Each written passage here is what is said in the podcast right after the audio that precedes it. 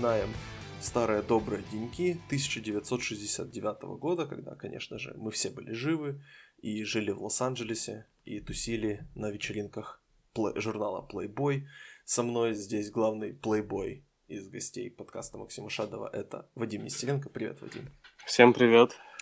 Да, мы, естественно, говорим об одном из главных релизов лета, августа года, это последних даже нескольких лет, я думаю, что можно сказать, что с 2016 года одного из главных релизов, потому что это новый фильм гения современного кино Квентина Тарантино, это «Однажды три точки в Голливуде». Или три точки после «в» идут, по-моему. Да, ну это не, не столь важно. Важно, что этот фильм уже здесь, и он даже вышел в России. Он вышел уже две недели как назад, и в Украине, по-моему, тоже. Я как слоупок живущий в Польше, посмотрел этот фильм только на этих выходных и с небольшой задержкой, но мы такие собрались, чтобы обсудить его, поэтому, Вадим, давай начнем с тебя. Собственно, давай коротко о главном, как тебе однажды в Голливуде. Да здесь все просто, фильм очень понравился. Я даже не побоюсь этого слова, это шедевр э, по многим причинам. Первое, это очень нравится, когда режиссер, видно, что он любит свою работу и снимает фильм в первую очередь для себя. Фильм, он в принципе смотрится абстрактно, абстрактно от всех трендов, социальных вопросов. И просто радуется глаз. Э, крутая атмосфера, крутой смысл. Э, сама работа очень задротская. В фильме просто уйма отсылок, куча деталей. Э, подборы персонажей, даже актеров с, и с их именами имеют какие-то ссылки. Тарантино постоянно играет и э, со своими фильмами, с фильмами, которые его вдохновили. Хорошая работа. Вот. Мы будем э, разбирать дальше конкретно почему, но я могу сказать, что лично у меня этот фильм входит в топ-3 э, после «Бешеных псов» и «Бесславных ублюдков». Этот фильм тоже можно отнести к тем, которые вот ты их посмотрел, тебе понравилось, но с каждым днем ты о нем думаешь, анализируешь, он тебе нравится все больше и больше. Если почитал какие-то интересные статьи, интервьюшки, тебе еще больше нравится. И этот фильм, который нужно посмотреть два раза, мне так кажется, а, однозначно он заслуживает просмотра. Да, я, возможно, я планирую второй раз на него сходить в кино. Я свое отношение скажу так, что в 2019 году понятие, в принципе, какого-то метанарратива в искусстве и, в частности, в кино э, очень популярно достаточно. То есть, если взять, например, достаточно такие низы, как э, исполнительницу Монеточку, она очень любит в э, пост-пост и в мету-мету. Э, также и Джим Джармуш в этом году выпустил свой фильм, в котором есть тоже определенные метанарративы под названием «Мертвые э, не умирают». Э, также сери... третий сезон шоу на Netflix «Дорогие белые», которые, мне кажется, смотрит не так уж много людей, особенно за пределами Америки. Тоже очень много нырял как раз в метанарративы того, что это шоу на Netflix. И, безусловно, «Однажды в Голливуде» — это, наверное, такой венец, в принципе, какого-то такого вот метамодернизма современного, где Тарантино просто смотрит на то, как люди воспринимают его, как люди воспринимают его звезд, как люди воспринимают его фильмы, и он играется с этим представлением, тем, как, как люди думают о нем, то есть что люди думают о том, что любит, собственно, сам Квентин в кино и э, что он любит делать в своих фильмах. Он играется с тем, как э, люди думают о карьере и фильмах Леонардо Ди Каприо и что люди думают о личной жизни Брэда Питта. И мне кажется, в этом фильме очень много идет отражений этого, и это используется для того, чтобы продвинуть идею того, что на самом деле однажды в Голливуде это очень хорошая сказка. Мы немножко детальнее нырнем в это почему, обсуждая конкретно Квентина Тарантино и как бы этот фильм в его пантеоне. И, ну, давай, собственно, мне кажется, говорить о сказочности этого фильма нужно детальнее, когда мы перейдем к Марго Робби и к персонажу Шерон Тейт. Э, да, естественно, кто не знает, как бы, сюжет фильма о том, как э, актер Рик Долтон и его дублер Клифф Бут живут в Голливуде в 69 году и пытаются, то есть, найти себя в меняющихся временах на фоне того, что происходит в мире, то есть набирающий силу э, культ хиппи и культ Чарльза Мэнсона, и, естественно, то, что происходит в реальной жизни и что происходит в фильме этом с актрисой Шерон Тейт. Э, по поводу Тарантино. Значит, вот когда ты впервые вообще узнал, что Тарантино будет снимать фильм, как это изначально описано, что он будет снимать фильм о убийствах, так называемых убийствах Чарльза Мэнсона, то есть, которые он как бы срежиссировал, но сам не совершал, естественно. Э, какая твоя была реакция, и как ты считаешь, вот он с, это, с этим каким-то таким давлением, что он снимает фильм на такую тяжелую тему, с одной стороны, при этом мы знаем как бы багаж определенный Квентина Тарантино и что он снимает, как он снимает. Ты считаешь, что он, в принципе, справился с этим или, или как-то он был, может, недостаточно...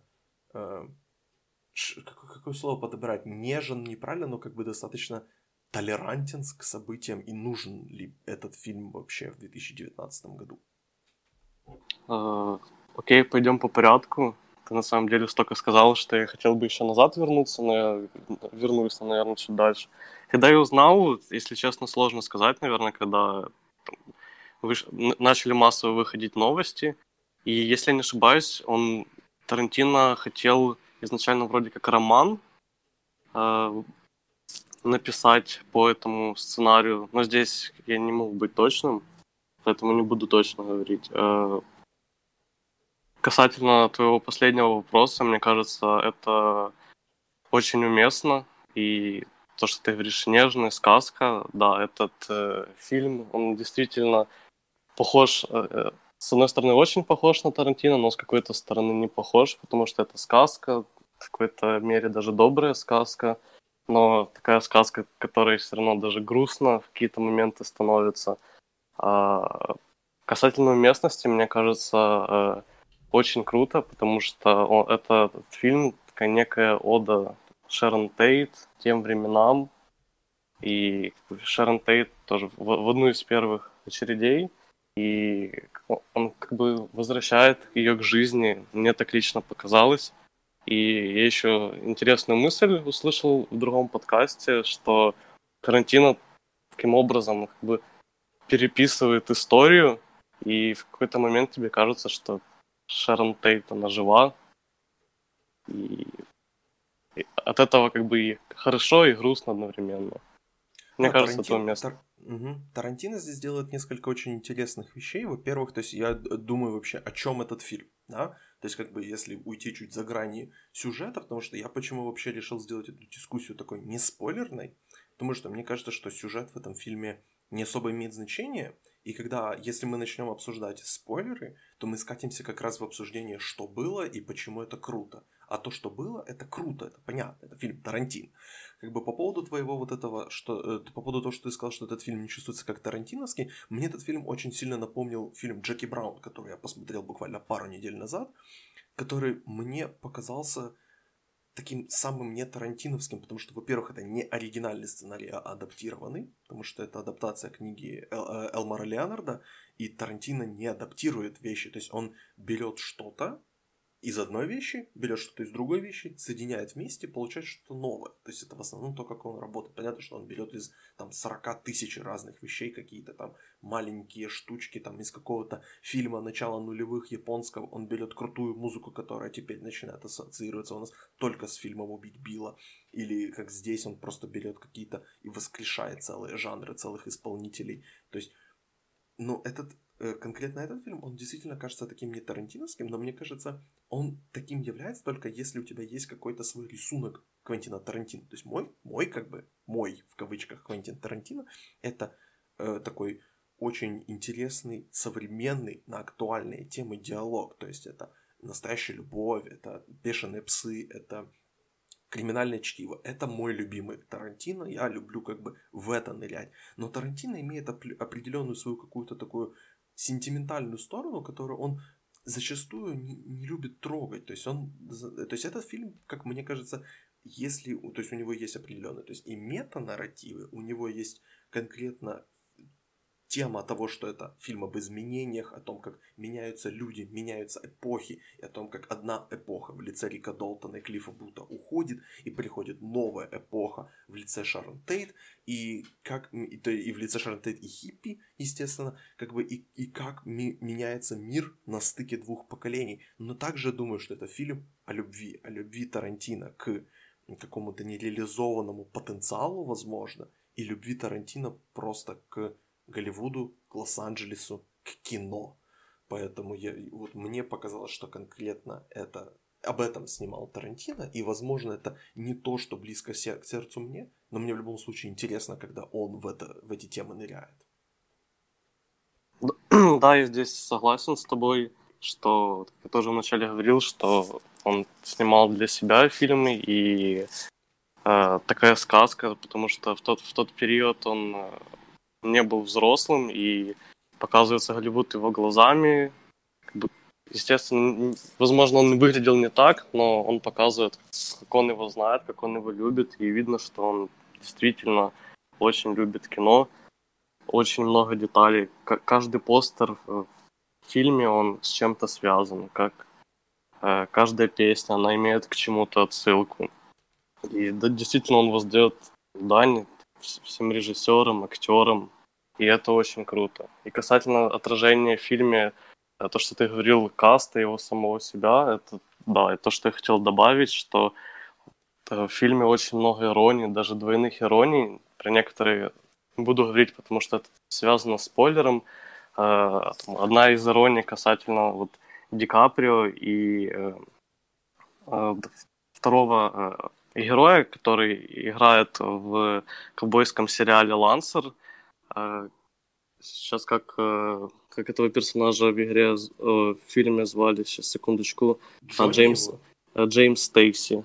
Угу. Это когда, ну ты понял, да, этот сериал, когда... Да-да-да, где... который, которым отводится целый акт на съемках, да-да-да, да. конечно. Uh, насколько я понял, там двойная ирония. Первое это то, что Джеймс Стейси, он показывается успешным в сериале, а Леонардо Ди Каприо персонаж нет.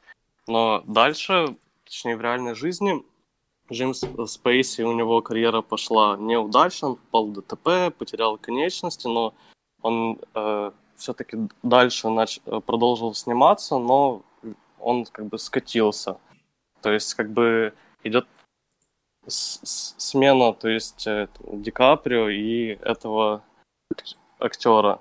Но с другой стороны, э, реальный актер, который играет Джеймса э, Стейси. Он сейчас играет в каком-то тоже ковбо- ковбойском сериале современном. Он э, Тимоти Олифант, это да. он звезда э, сериала Дедвуд, который закончился, да, да. но в этом, в этом году был фильм по Дедвуду. То есть, да, вот Олифант, в принципе, он известен как раз в этом жанре, да.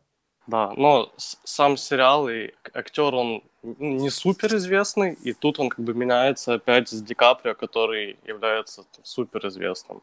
И таких, таких каких-то двойных ироний достаточно много э, в фильме, и это очень прикольно. И вот ты, ты сбрасывал мем, что когда понял все отсылки Тарантино, мне кажется, это, это просто невозможно, особенно миллениалам, разве что какой-то полный задрот сможет понять все эти нюансы. Я, крутая есть статья на кинопоиске даже, где вот все разбирается, каждый персонаж, постеры, очень прикольно. Тоже советую почитать после фильма или перед. Очень интересно на самом деле. Э, я думаю, что лучше все-таки почитать после.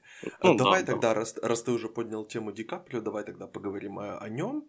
Э, значит, э, это первая роль Ди Каприо после его оскароносного оскароносной роли в «Выжившем», то есть 4 года у нас был такой перерыв с фильмами Лео, на самом деле. Я успел соскучиться, если честно. И ну, может, это говорит вот какой-то такой э, как раз влияние того, что этот фильм только-только вышел, но мы конкретно нырнем именно в персонажа Рика Долтона и почему и Ди Каприо делает его успешным, ну давай конкретно на нем сфокусируемся. Мне кажется, это вот ранний, ранний претендент на лучшую мужскую роль.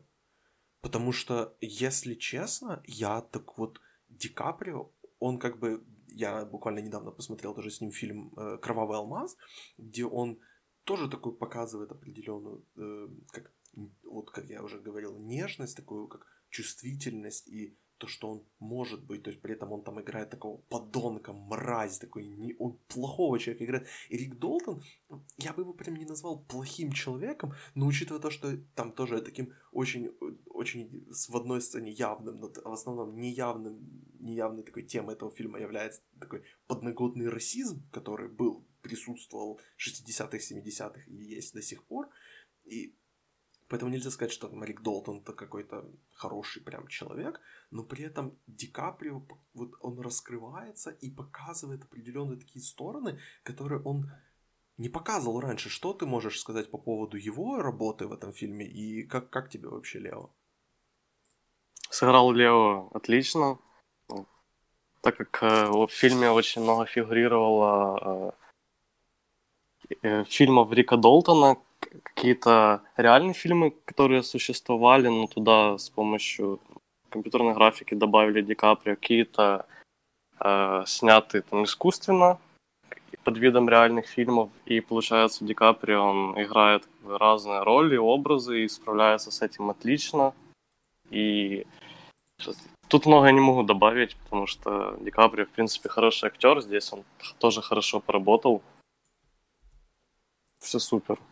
Касательно номинации, теоретически, да, да, может получить. Давай тогда по поводу, по поводу конкретно его персонажа и, и, и как бы почему в фильме э, о убийствах Мэнсона вообще присутствует этот персонаж. Одна из моих любимых сцен фильма это, собственно, съемки э, выше тобой упомянутого сериала Лансер, где э, у него есть вот эта очень красивая сцена с э, актрисой Джулией Баттерс, которая играет маленькую девочку, которая явно не 8 лет, как она утверждает, что ей 8 лет, но вот эта сцена о том, что она вот прям такой, она такой театральный ребенок с, с таким, э, с, и она такой себе выставляет персону, которую она продает, по сути, продает в кавычках другим людям, э, другим актерам, что вот она такая профессионал, да, но при этом, как только он садится читать какую-то какую-то книгу, и и она в нем заинтересовывается, у нее, во-первых, у нее спадает вот эта вот какая-то вот эта маска э, непробивного театрального ребенка, и она просто действительно говорит, просто расскажи мне историю, потому что мне нравится э, слушать, как ты рассказываешь истории, и она вот как бы чем завершается эта сцена, эта сцена есть в трейлере, где она говорит э, персонажу Ди Каприо, что это лучшая актерская игра, которую я когда-либо видел, и я увидел в этом определенную какую-то иронию э, на как бы самого Ди Каприо, где он э, вот показывает какую-то лучшую актерскую работу свою в каком-то таком вшивом сериальчике. И это мне показалось такой определенной определенной иронией и сатирой на его, собственно, работу в «Выжившем», где сам фильм, ну вот объективно смотря, если брать там, вынести за рамки невероятную работу Эммануэля Любецки и, в принципе, интересные некоторые режиссерские решения Иньяриту, ну не особо выдающийся фильм. И Ди Каприо, если честно, это я, я бы не назвал это даже его топ-5 лучших ролей. Поэтому вот эта определенная игра с его персоной как актера и его персонажем здесь, как мне показалось, очень интересная. и при этом, то есть мы еще поговорим, естественно, о Клиффе Буте и об их взаимодействии, но как, как бы ты видишь вообще, или, мне, или это я единственный, кому-то так вот показалось, что здесь...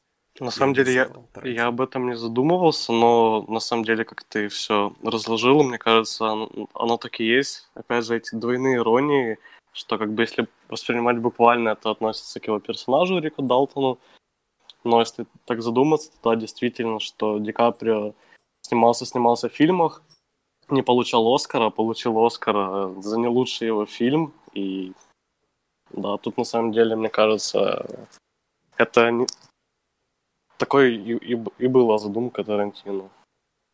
Ну вот и в Долтоне я тоже вижу какого-то какого-то такого прототипа то, чего, то есть то, что любил сам Тарантино, то есть он, возможно, то есть Долтон это такой третьесортный актер, который думает, что он второсортный, но на самом деле он скорее ближе к четвертому сорту. И вот он и, и мне кажется, у Тарантино есть определенно вот эта какая-то любовь, то есть он, в принципе, сделал и там и Грайндхаус, и э, там Доказательство смерти, это, в принципе, вот его любовь к такому, к не очень хорошему, к такому ближе к плохому, который не пытается даже быть хорошим. И Тарантино есть у него определенное какое-то, мне кажется, место в сердце для актеров, которые вот работали на этих вестернах в 60-х, когда у тебя либо на полицейских шоу, то есть тоже шоу вот это ФБР, э, то есть когда на телевидении в 60-х было, знаешь, либо шоу вестерн, либо, либо шоу про ментов, э, то есть даже еще не было шоу про врачей, было только два шоу. И как бы и Толтон снимался вот там вот, и мне кажется, это просто какая-то ода тому Голливуду, про который не помню. То есть, если люди думают о Голливуде 60-х, они думают о там Сэмми Пекинпа или, то есть, о таких, ну, как бы, высотах, да, то есть, как бы, да, люб, любую эпоху, если вспоминать, люб, люди будут вспоминать о высотах этой эпохи. А Тарантино имеет определенную какую-то любовь к низам определенных эпох, и здесь конкретно он э, воспевает низы эпохи 60-х вот этих вот телевизионных актеров. Я понимаю, что нам это может как-то далеко, но мне нравится видеть, вот ты об этом говорил, что мне нравится видеть, как другого человека есть страсть к чему-то. Это вызывает интерес у меня. Я, конечно, не пойду смотреть выпуски старые, там, шоу Лансер или ФБР, которые на самом деле существовали, но мне нравится, что ему что-то нравится. Поэтому это, в принципе, цель моего подкаста заинтересовать других людей в том, что мне нравится. Поэтому и, и Тарантино справляется. Да, спасибо, Квентин. Что да. хочешь добавить по этому? Да, я думаю, как слушатели догадались, что Рик Далтон это один из немногих э, вымышленных персонажей. И да, это такой собирательный образ от актеров, которые переж... Э, ощущают спад карьеры на стыке эпох. И мне кажется, даже если Тарантино хотел это именно отобразить то время в Голливуде, но на самом деле это применимо и к более ранним, когда, например, был переход от, от немого кино к, со звуком. Э, тоже есть ряд фильмов, которые посвящены этому, и на самом деле ситуация та же самая, когда актеры страдают, потому что, в принципе, изменения, и они под них не подходят. Вот. Э, да, я, в принципе, очень много наговорил об этом персонаже, потому что у меня как какой-то возникла какая-то эмоциональная привязанность к нему, э, поэтому давай, э, давай я тебе дам вот здесь какие-то определенные такие вот скажем так, лямки правления, и э, ты перехватишь разговор о Брэди Питте и его персонаже Клифф, Клиффе Буте, э, ста, дуб, стажере, дублере, как-то дублере, вот, э, Рика Долтона, поэтому что ты, что можешь о нем сказать, потому что вокруг него возникло очень много дискуссий по поводу того, кем он является и, кем, и, и что он делает в этом фильме, поэтому что конкретно скажешь по Брэду Питу и вот, может, детальнее о его персонаже. А Клифф Бут, как уже упоминалось ранее, это дублер э, Ди Каприо. Это тоже вымышленный персонаж, но на самом деле, естественно, он был вдохновлен какими-то реальными людьми. И там на самом деле это тоже собирательный образ. Один из них, я не помню именно настоящих актеров, э, потому что они тоже запомнились э, от, отношением именно реального актера и дублера. Э, сам Клифф Бут, он выступает такого, не знаю, ковбоя старой закалки, можно так сказать, в этом фильме, который дублер друг э, Рика Далтона, но на самом деле фактически он как прислуга, и на самом деле отношение Ди Каприо к нему вроде как и выглядит дружеским, но на самом деле понятно, что все-таки он к нему больше относится как к помощнику. А, касательно самого Брэд Питта, тоже игра отличная. Брэд Питт тоже хороший актер, даже если он не всегда в хороших фильмах снимается, но как бы, комбинация Ди Каприо и Брэд Питт, все это ждали. Особенно в этом фильме. Да, по поводу, по поводу Пита я вот хочу добавить, что если мне кажется, что Ди Каприо выдал отличную актерскую работу, то Брэд Питт выдал отличную работу кинозвезды. И я не, как бы не хочу особо прям разделять или принижать или возвышать какой-то из двух, но мне кажется, люди выйдут с этого фильма больше в восторге от Брэда Питта, во-первых, из-за шикарной сцены на, на крыше дома Ди Каприо, где как бы не хочу спойлерить конкретно, что там показывают и, и что идет после этого, но это очень интересная, скажем так, сцена. Э, и как бы Брэд Питт здесь прям сияет, и это очень приятно видеть, потому что я вот реально не помню, он вообще включал этот режим кинозвезды с, с, с, с тех пор, как вышел 13 друзей Оушена. Это было сколько лет? 10 назад уже. У него вообще были какие-то такие вот перформансы, чисто как «Я Брэд Питт, я кинозвезда». Или... А, это военный фильм с его прической. Ну, там а, это, ну, конечно, да. это не специально было, но...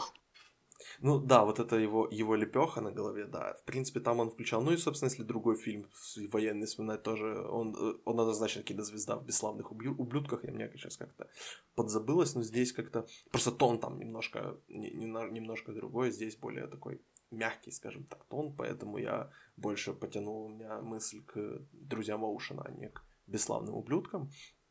Давай, собственно, по поводу Клиффа Бута. Мне кажется, во-первых, есть очень классный метанарратив Брэда Питта с тем, как бы, что происходит в личной жизни с супругами Брэда Питта и что происходит в этом фильме с супругой Клиффа Бута. Мне кажется, это очень забавная на самом деле ситуация была. Я прям в кинотеатре с этого... То есть это, из этого возникла очень серьезная как бы контроверсия, связанная с этим фильмом, что, ну, во-первых, мне кажется, это... Я не хочу конкретно сказать, что произошло, но я, мне кажется, это важно, важный аспект был для того, чтобы показать, что Клифф Бут — это плохой человек, и Клифф Бут — это человек, которому не стоит доверять.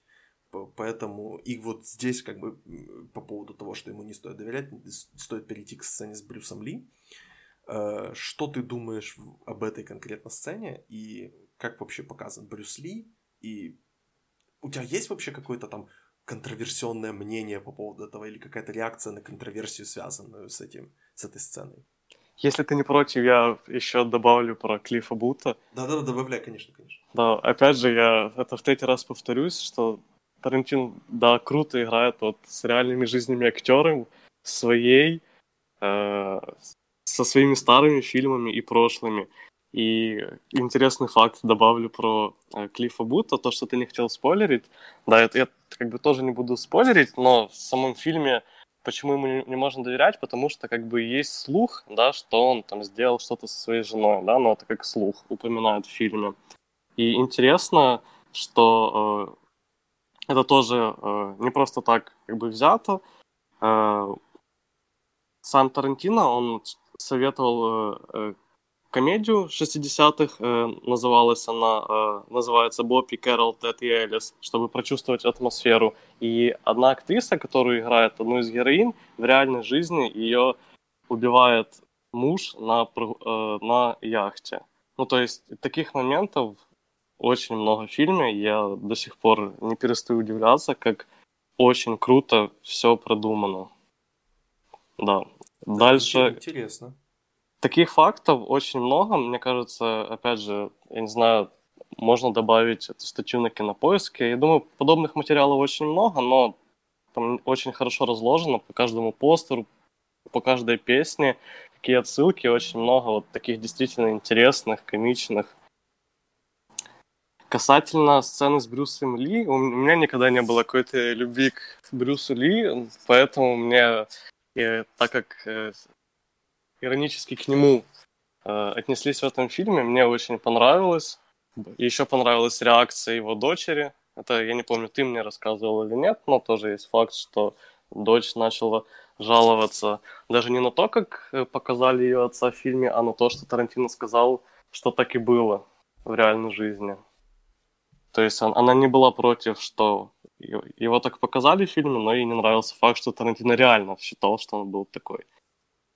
Ну, я на самом деле услышал, э, услышал определенное такое мнение, что вот в, в этой сцене Брюс Ли очень много говорит о Кэшусе Клее, то есть о Мохаммеде Али, и просто э, такое вот услышал мнение, что и представьте себе, что на, в этой сцене на месте Брюса Ли находится, собственно, Кэшус Клей, и как бы как работает эта сцена и как она играется с публичной какой-то, с публичным мнением с Кэшуса Клея. Никто бы не моргнул глазом, просто потому что, в принципе, любую невероятную историю, которую ты можешь выдумать о Мухаммеде Али, есть люди, которые в нее поверят.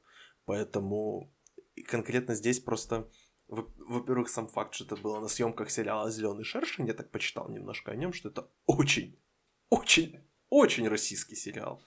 И поэтому то есть сам факт, то есть в принципе отношения Тарантино с расизмом и отношения э, этого фильма с расизмом очень так вкладывается в это, ну а сама сцена, э, я думаю, что ее, во-первых, мой совет просто единственный по поводу нее, не стоит ее воспринимать буквально, и люди, которые воспринимают ее буквально и как-то оскорблены ею, меня, если честно, удивляют. Оскорбляться фильмом это, в принципе, уже удивление. Но да, ты тут прав. Еще касательно... Мы, живем в такой да. век, когда люди оскорбляются всем чем угодно, поэтому... Ну, это искусство, и здесь ты или просто как бы не согласен, но прям удивляться. Как бы... Все-таки есть свобода слова, здесь нет какого-то оскорбления именно ну, по каким-то таким, опять же, не, я не говорю, что этот персонаж российский, он определенно просто играется с тем, что просто эту сцену очень легко можно объяснить, но это идет просто, опять же, это небольшой спойлер идут просто этой сцены, поэтому я как бы конкретно не хочу уточнять, о чем, о чем, о чем именно я говорю здесь, но просто совет не, воспри... не стоит воспринимать ее буквально. Клифф вот стал определенным таким центральным персонажем для, для людей, которые этот фильм посмотрели и которые сказали, что там... Ну, то есть, потому что... Просто потому что очень много ярких сцен достается самому э, Клиффу, и вот я конкретно хочу выделить сцену на Э, ранчо, э, старом ранчо, где снимали на ранчо Спана, где снимали много э, старых таких, ну, на тот момент, то есть это ранние 60-е, середина 60-х, снимали там, фильмы и сериалы на этом ранчо, и где обосновался, собственно, культ Чарльза Мэнсона. Я хочу немного поговорить, в принципе, о том, э, какие актеры и какие актрисы играют э, людей э, в этом культе. И, в принципе, вот эту сцену шикарно на ранчо, опять же, без спойлеров, как-то просто очень напряженная, очень классная сцена, и я реально вот не отпускал ощущение, что сейчас, сейчас будет что-то, и вот Тарантино очень классно построил саспенс в этой сцене и выпустил его вот под конец очень, очень таким мощным потоком, скажем так. Поэтому что ты можешь сказать по поводу там, этой сцены, по поводу, может, в принципе, можем сейчас нырнуть в обсуждение культа Мэнсона и актеров, которые здесь играют. Наверняка тебе есть что сказать и о них, поэтому, вот, в принципе, бери слово. Согласен, Саспенс нагнал Тарантино очень такой качественный, да, действительно не было понятно, как э, закончится событие, и сцена действительно сильная, и Э, вся ситуация на раньше, за исключением Клиффа Бутона, действительно была. Все, вот, э, все, что происходило, то, что э, участницы семьи Мэнсона действительно занимались сексом с владельцем этого ранчо, и то, что это был старый э, мужчина. И действительно сцена интересная, и можем да, обсудить касательно э, актеров, которые играли. Я, я, я начну, потому что, наверное, ты, так как поднимаешь это, знаешь глубже. Я там буквально несколько знаю. Касательно Мэнсона, актер, который его играл, он играл и до этого в каком-то произведении тоже Мэнсона. Он не, не играл, а он как бы по факту, по хронологии этот сериал вышел позже. Это во втором сезоне шоу «Охотник за разумом». Я не знаю еще, будем ли мы его обсуждать в этом подкасте, но я вот сейчас в процессе просмотра второго сезона, где будет появляться Чарльз Мэнсон, и да, его играет тот же актер, что и в, э, что и в этом фильме. Э, на самом деле, я знаю, что одна из э, женщин из семьи Мэнсона также принимала участие в каком-то из проектов, тоже связанных с событиями с Мэнсоном, но касательно других актеров я, я деталей не знаю. Я помню, что читал интересные моменты, но, возможно, кто-то сможет детализировать. Да, я конкретно просто скажу о том, что э, Тарантино здесь тоже играется в такой в метанарратив, потому что он, в принципе, он, то, как он воспринимает хиппи, то, как этот фильм, в принципе, чертит хиппи, что вот там хиппи, мерзкие хиппи такие, там, противные, вонючие и вообще фу-фу-фу ненавижу. Э, и Тарантино просто использует какой-то вот этот, то, как хиппи видели себя, то есть, что они вот там дети природы, дети земли, и Тарантино берет и ставит на роли участницы этого культа детей известных актеров, актрис, каких-то шоуменов. То есть взять, например, ту же Маргарет Куэлли, это э, она играет э, девушку, которую, собственно, Клифф Бут подбирает на дороге, которая с ним флиртует, которая там первая сцена, которую мы ее видим, она идет с банкой огурцов. Вот, она дочь актрисы Энди Макдауэлл, вот, которая известна по «Четыре свадьбы, одни похороны» и «День сурка». Э, там также в этом фильме играет э, Дакота Фаннинг, которая у нее прям, у нее, то есть, э, тоже у нее, у нее родители известные, но в основном как бы известная она и ее сестра Эль Фаннинг, то есть она просто, можно сказать, из известной семьи актерской. Также, естественно, появляется в этом фильме Майя Хоук, которую мы видели в третьем сезоне «Очень странных дел», это, естественно, дочь, как я сам узнал при записи подкаста. Вы, те, кто слушали, слышали мою реакцию, что я не знал, что это дочь Итана Хоука и, внимание, Умы Турман, да, как бы продолжение нарратива Тарантино.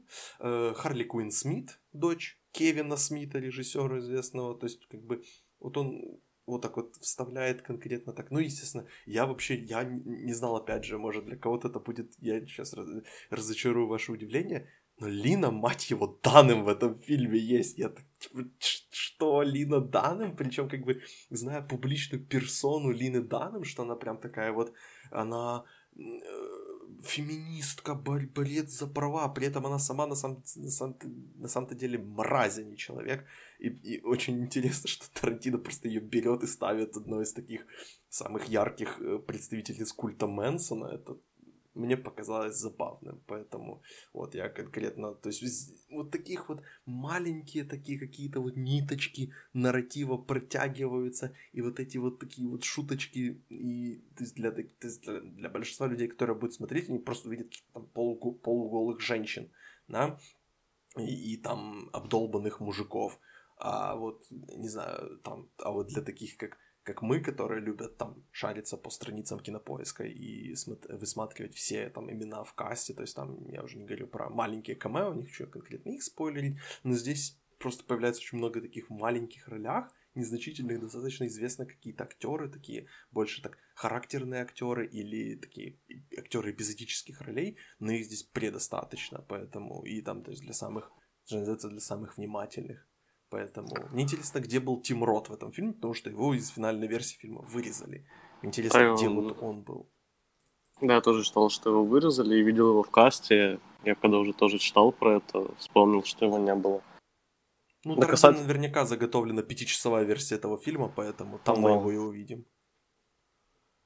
Да, касательно вот тоже просмотра, например, лично мой совет, что естественно, все, все вот эти отсылки, детали, это нереально как бы понять, узнать, потому что действительно надо хорошо разбираться в кинематографе 60-х годов. Но, например, банально прочитать про ситуации семьи Мэнсона, хотя это довольно известно, но касательно про случай Стейт, мне кажется, что как бы не, не, не, не почитав, то фильм зайдет э, не, не так, как хотя бы вот для массового зрителя он мог бы зайти. То есть фильм, в принципе, можно смотреть даже зрителю, который не знаком с произведениями Тарантино, но, естественно, такого удовольствия не получат, но хотя бы банально прочитать историю, мне кажется, это важно, потому что без этого задаются вопросы, а зачем там Марго Робби и так далее. Да, сейчас конкретно перейдем к ней, я согласен э, со всем, что ты, что ты сказал. И в основном я, когда смотрю какие-то исторические фильмы, которые основаны на каких-то реальных событиях, с которыми, может, я не столь как бы знаком, я стараюсь не читать, потому что как бы, ну, спойлеры реальной истории, как бы говорить о том, что ну ты заспойлерил мне реальную историю, это, это смешно. Но обычно я просто стараюсь об этом узнать лучше из фильма и потом прочесть реально, а не наоборот. Здесь, вот я с тобой соглашусь, имеет смысл прочесть о том, что произошло в реальной жизни, и потом смотреть этот фильм. Потому что, мне кажется, от этого действительно зрители выиграют. Просто, да, теряется саспенс последней, се, э, последней сцены очень сильно, потому что когда ты знаешь, что произошло, у тебя еще больше идет как бы, накал. Вот. Как я понимаю, ты хочешь перейти к Марго Робби, да. но я, я небольшой автоп вспомнил Давай. касательно сцены с Брюсом Ли и возвращаюсь к теме брака. Э, получается, э, координатор по постановкам там, Курт Рассел и Зои Белл, и они выступают как пара. И что еще забавно, что в доказательство смерти э, Зои Белл убивает Курта Рассела. Тоже такой интересный момент. Интересно. Спасибо за спойлер фильма, который я в принципе не собирался смотреть, но спасибо. Nonetheless. Э, да. Блин. Слушай, это очень интересно. Я теперь хочу посмотреть доказательства смерти. До таких моментов, я опять повторюсь, это в седьмой раз, очень много да. и связанных с спагетти, вестернами, очень много всяких интересных моментов. Сразу же интересно, который мне понравился, это что э, э, один из режиссеров вымышленных фильмов, где снимался Рик Далтон, э, режиссера зовут Антонио Маргаретти. Вот. Если ты помнишь, это было в «Бесславных ублюдков», когда они...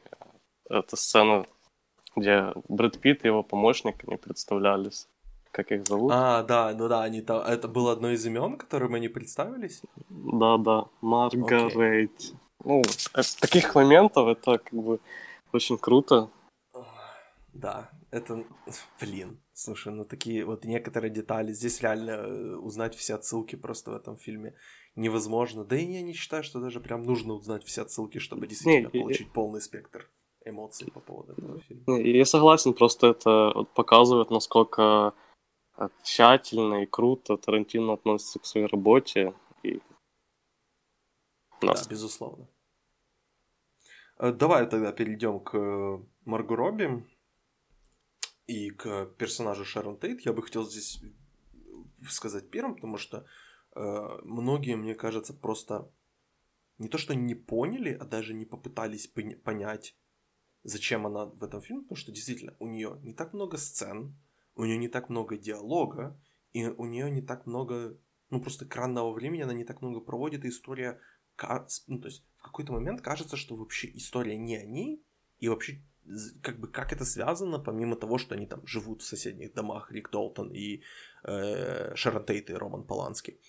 И, и как бы в какой-то момент, то есть даже, например, сцена на вечеринке плейбоя, я все ждал, что что-то что-то будет, а как бы ничего особо нет. Там просто нам показывают, что Стив Маккуин говорит, что э, у него, то есть он не во вкусе Шарон Тейт.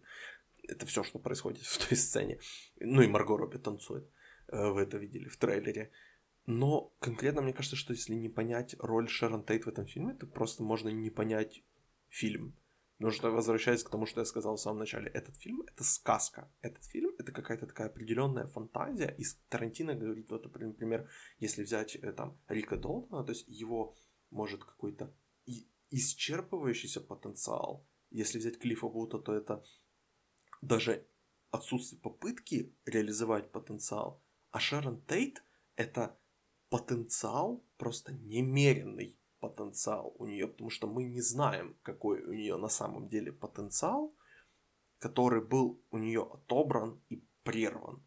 И сцена в кинотеатре, где она смотрит свой же фильм, где показывают не Марго Робби, а именно Шерон Тейт, может таким образом Тарантино просто хочет в, э, то есть вспомнить одну из главных трагедий на самом деле Голливуда. И, то есть это мне кажется, что вот это где-то на ну, нет Брэндон Брэндон как, как зовут чувака, который в фильме на, на съемках фильма Ворон умер? Брэндон Кларк его зовут, по-моему, или Брэндон Брэндон Найт, я, что ли? Я, я не знаю. Вот, э, то есть есть такие некоторые э, Брэндон Ли, вот такие трагедии, связанные с кинематографом, где там кончина актера или актрисы происходит раньше времени, и здесь просто Тарантино высказывает какую-то свою любовь конкретно к Шерон Тейт, и, возможно, не через конкретно там игру Марго Робби и персонажа, да, которого играет Марго Робби, что в любом случае это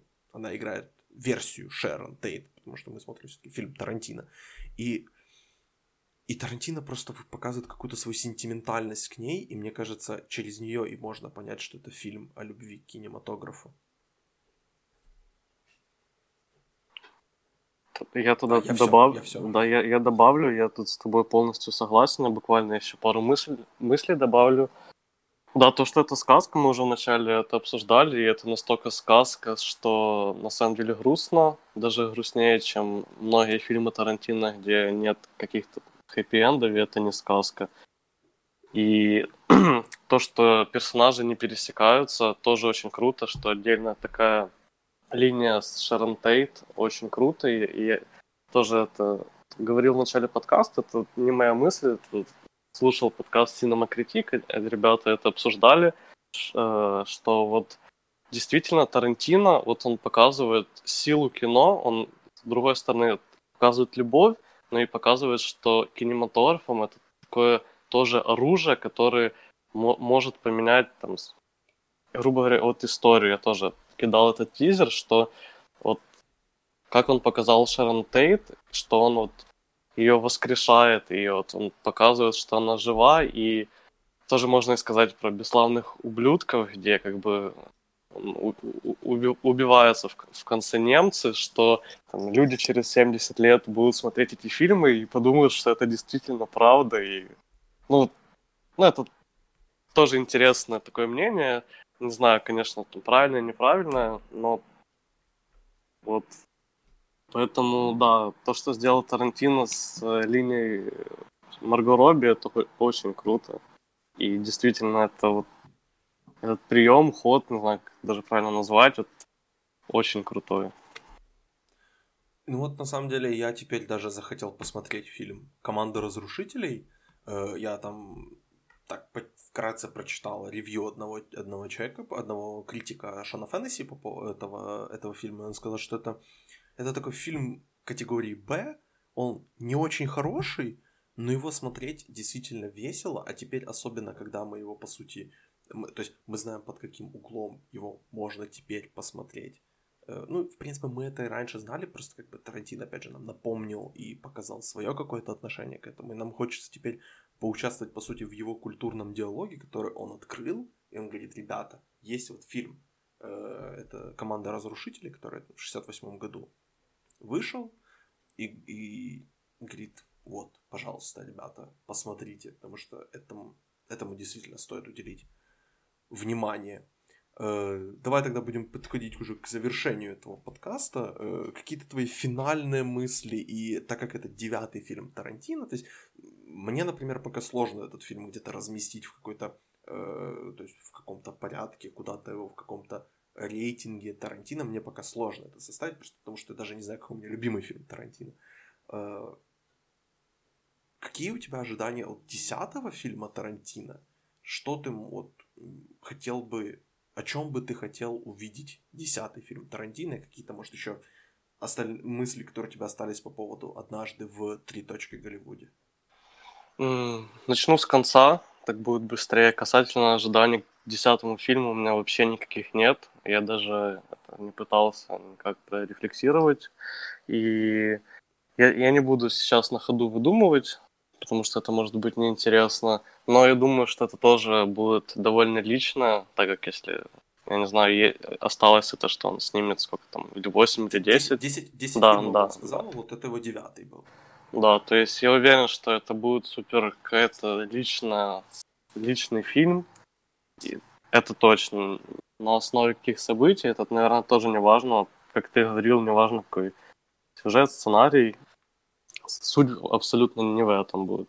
Касательно в целом по фильме «Однажды в Голливуде», если общее впечатление, опять же, да, чтобы не повторяться, этот фильм обязательно рекомендуется к просмотру, потому что даже если кто-то не фанат кино или не, фанат Тарантино и даже не, поймет все вот эти детали, это не важно, потому что сам фильм, он красивый, очень круто передается атмосфера, радио, все эти постеры. На самом деле, если присматриваться к этому, это очень круто. И даже если не читать потом какие-то разборы, что значит этот постер и почему, например, сейчас показывался этот фильм вымышленный Ди Капри с Риком Долтоном. Все равно без этого даже фильм он очень крутой. Вот, добав... к сожалению, мы обсуждаем без спойлеров или не к сожалению, потому что это затянулось на дольше, но как он играет с, с, просто совсем, это очень достойная работа. Обязательно тоже. Я не успел сходить второй раз, но я схожу. Да, я тоже планирую. Э, по поводу десятого фильма я бы хотел... То есть у Тарантино просто очень четко прослеживаются определенные три фазы в его карьере.